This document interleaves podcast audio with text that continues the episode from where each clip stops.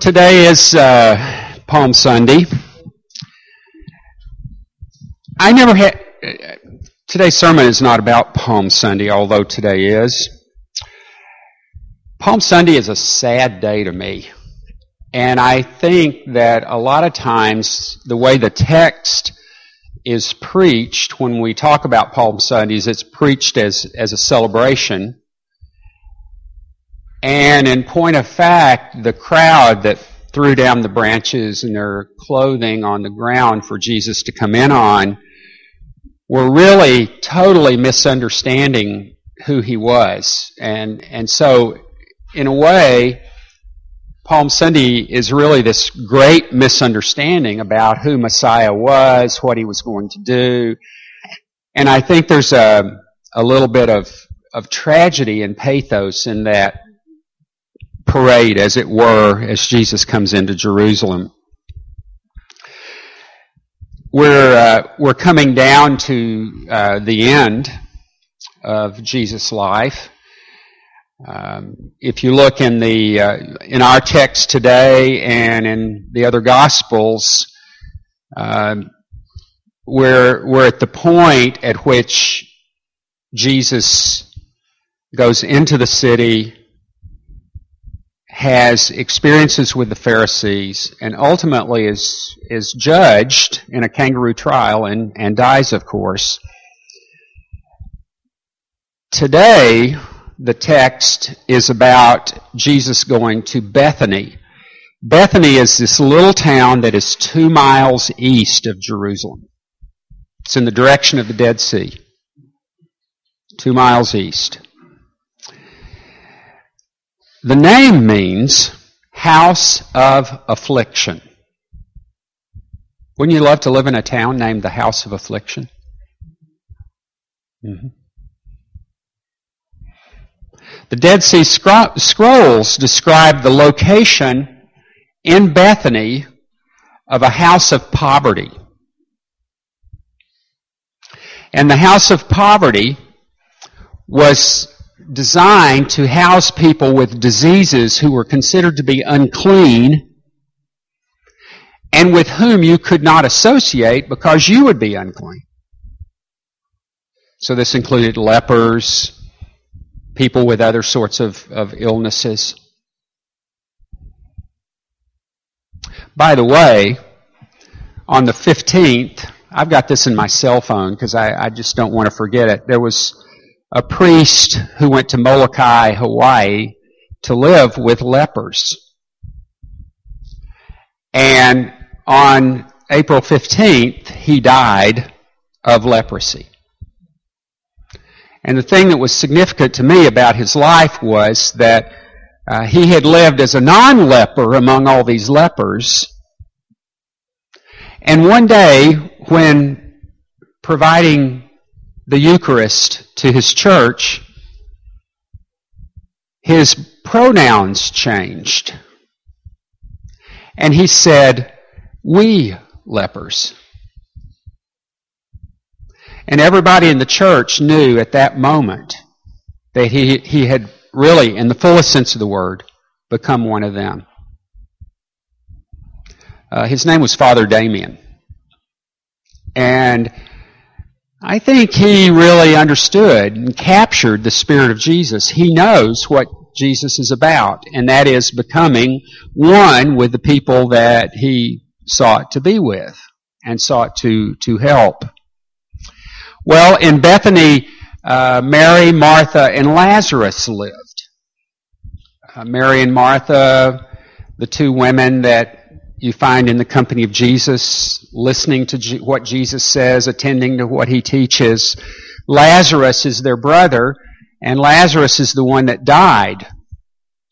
And Jesus, Jesus is called by the family, please come, please heal our brother, he's very, very ill. Jesus says, no need to hurry.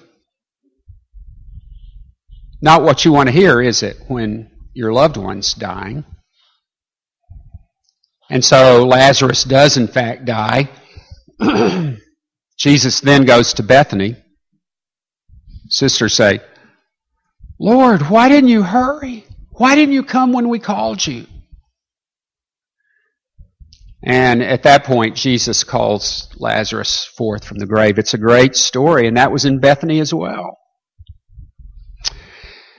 And then there's this guy named Simon. Simon's a, he's called Simon the leper, uh, probably because he had lived long enough with leprosy that he came to be identified with leprosy.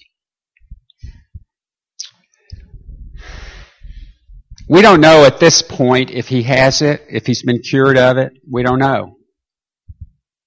But it's at his house that this occurs. And it's really not surprising, is it, to find Jesus in the company of people like this? Lepers. People who live on the edge of society. Really, I think Jesus was more at home in the house of affliction than he was in other places. You know, there he finds an audience of people who want to be with him and enjoy what he has to say and takes it to heart.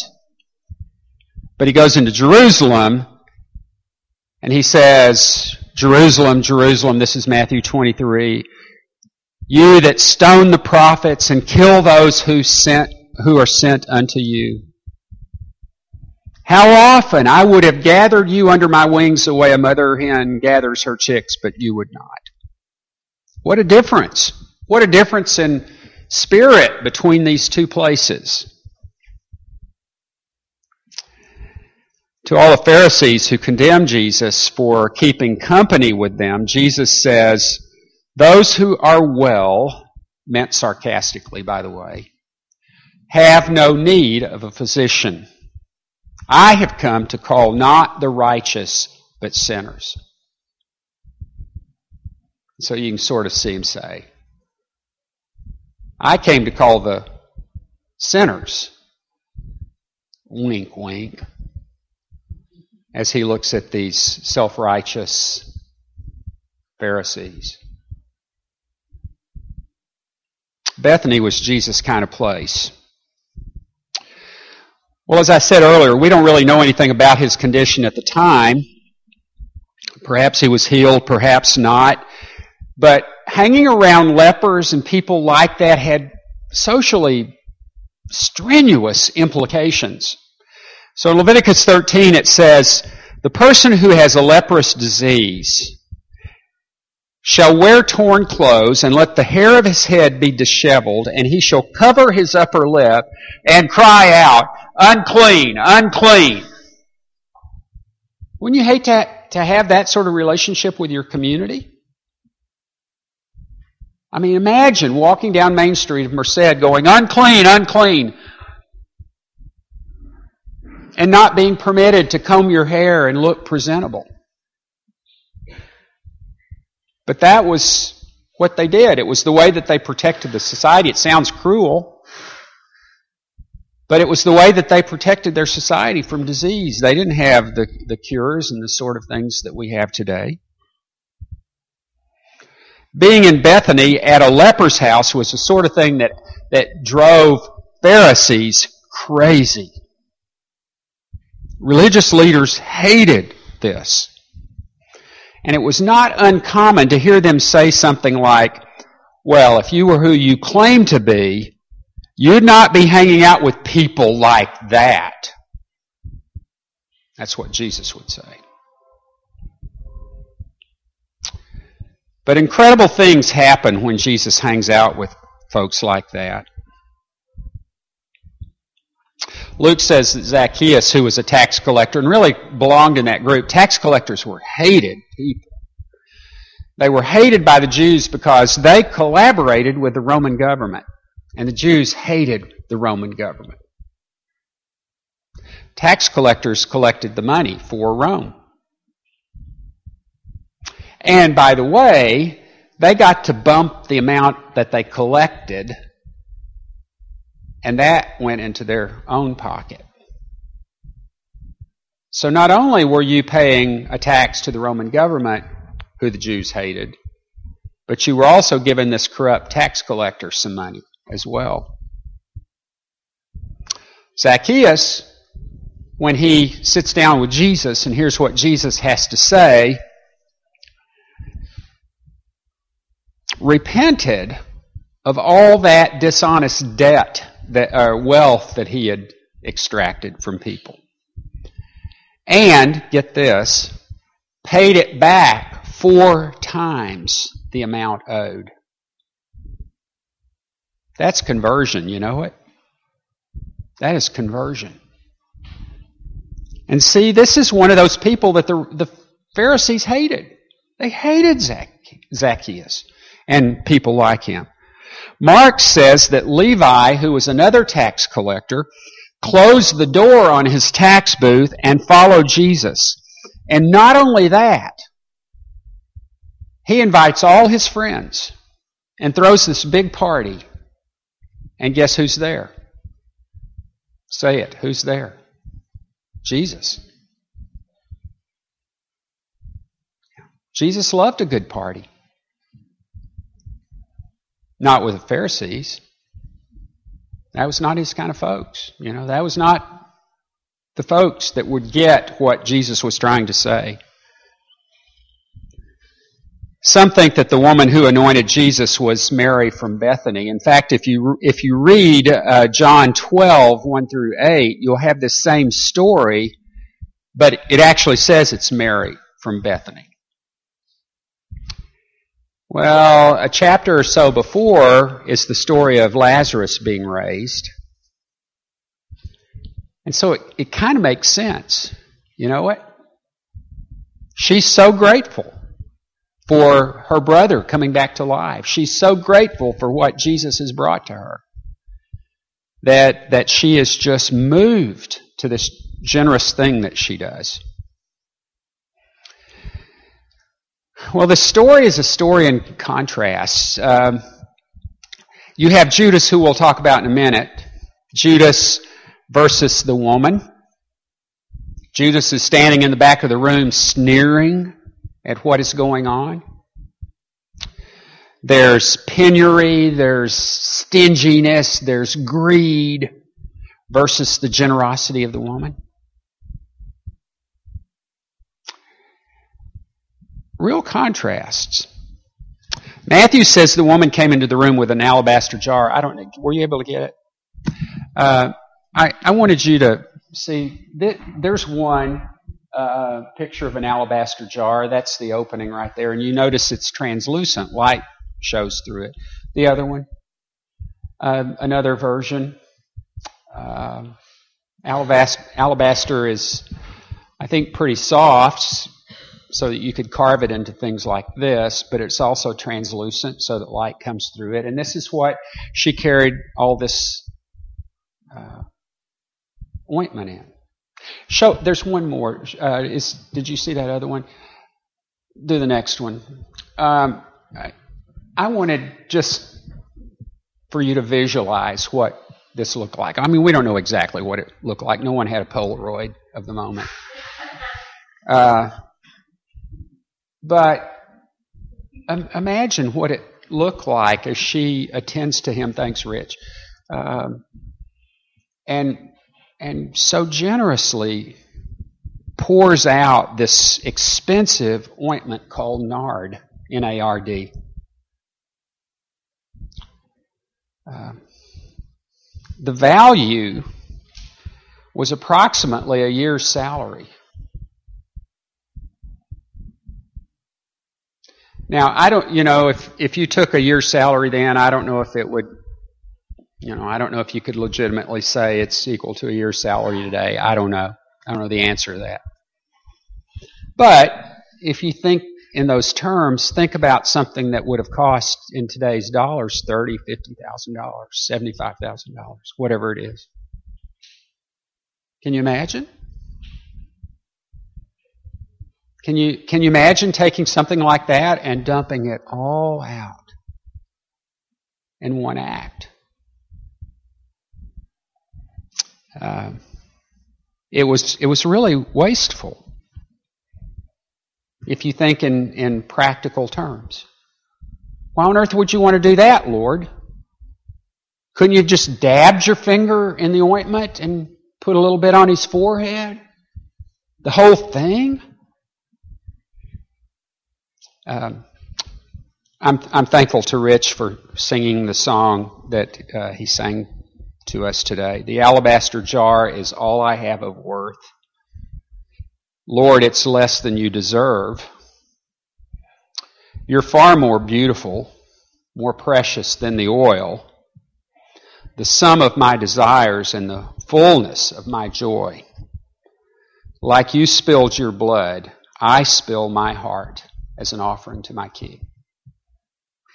Don't you know that really summarizes the way that she felt and why she did what she did on that day? Um, she, she grasps the magnitude of the moment.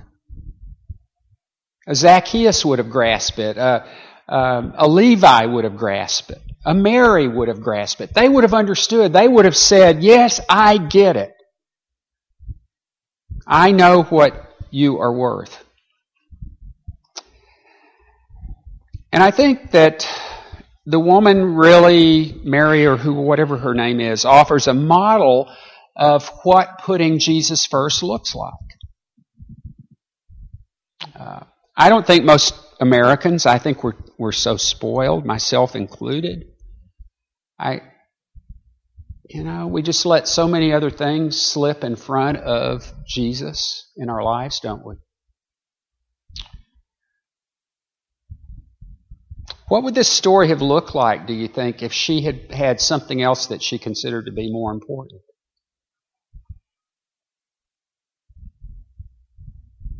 You know, maybe she would have said, you know, I'm, I'm saving for this thing that I really want to do. I, you know, that's, that's what she would have done, right? But that's not the way she thinks. I remember when my son gave our daughter-in-law her, her ring. He didn't have the money for the ring that he bought her. You know, practical dad wanted to go, What are you thinking? But that's not the way this woman thinks. It's not the way she thinks. Based on Matthew's commentary, there seems to have been no one else in the room except maybe Simon the leper and his friends who would have grasped the significance of this. Especially Judas. You know, Judas is really, Judas is pretty slimy.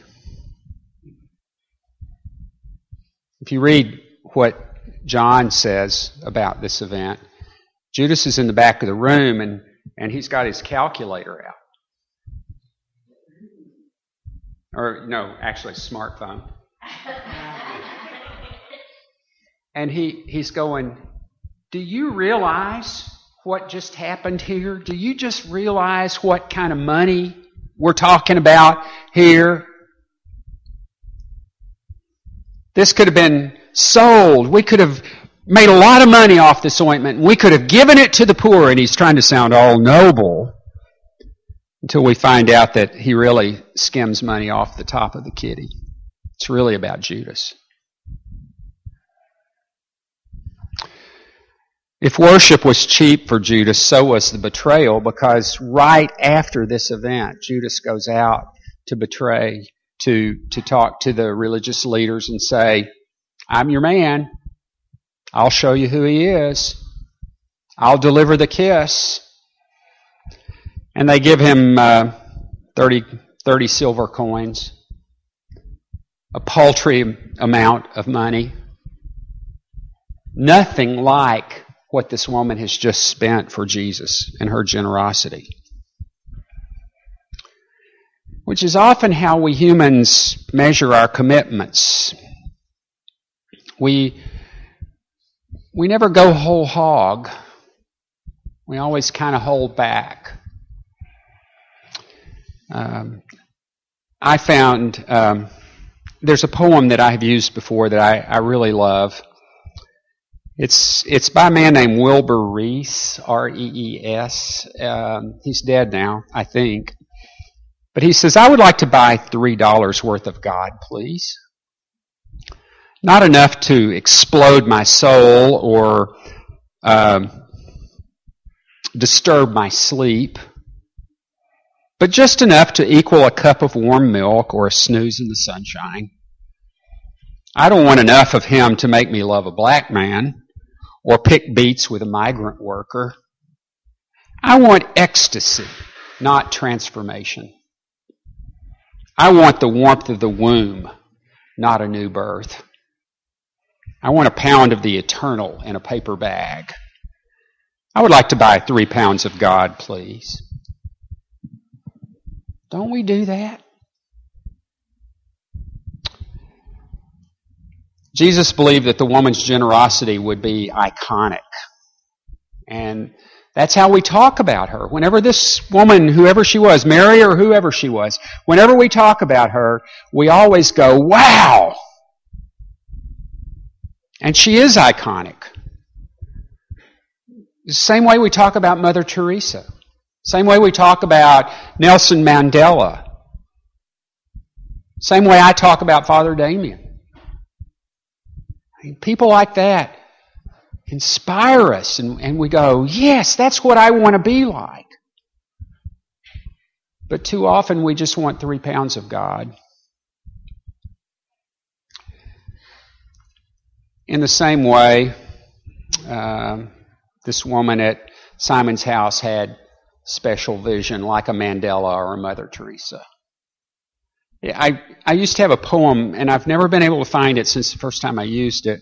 And it was about a little grandchild that wanted a pair of glasses like uh, his or her grandmother. And the reason they wanted a pair of glasses like them is because they believed that those glasses gave their grandmother special vision. So that, that she was able to, to see compassionately she was able to see generously and lovingly toward her grandchildren and everybody else. And they want a pair of glasses like that. And this woman had those glasses. And by contrast, Judas could not see any of those things.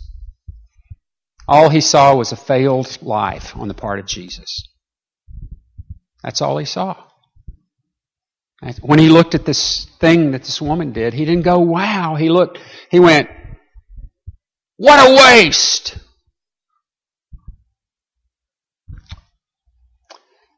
The story compels us, I think, to ask, where would you be, where would I be sitting or standing in that house? Would we be pressed to the front? Would we have tears running down our face? Or would we be standing in the back of the room with Judas and the rest of the disciples with the calculator going, Do you realize what just happened here? The waste of this? Where would we be?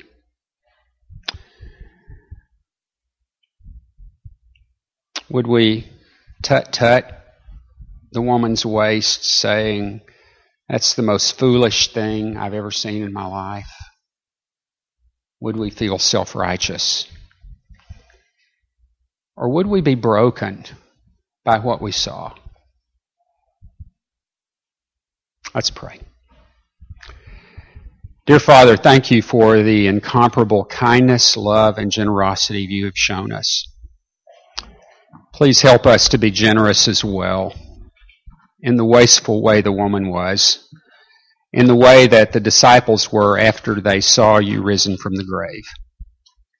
Please keep us from measuring our relationship to you in pieces of silver. In Jesus' name we pray this. Amen.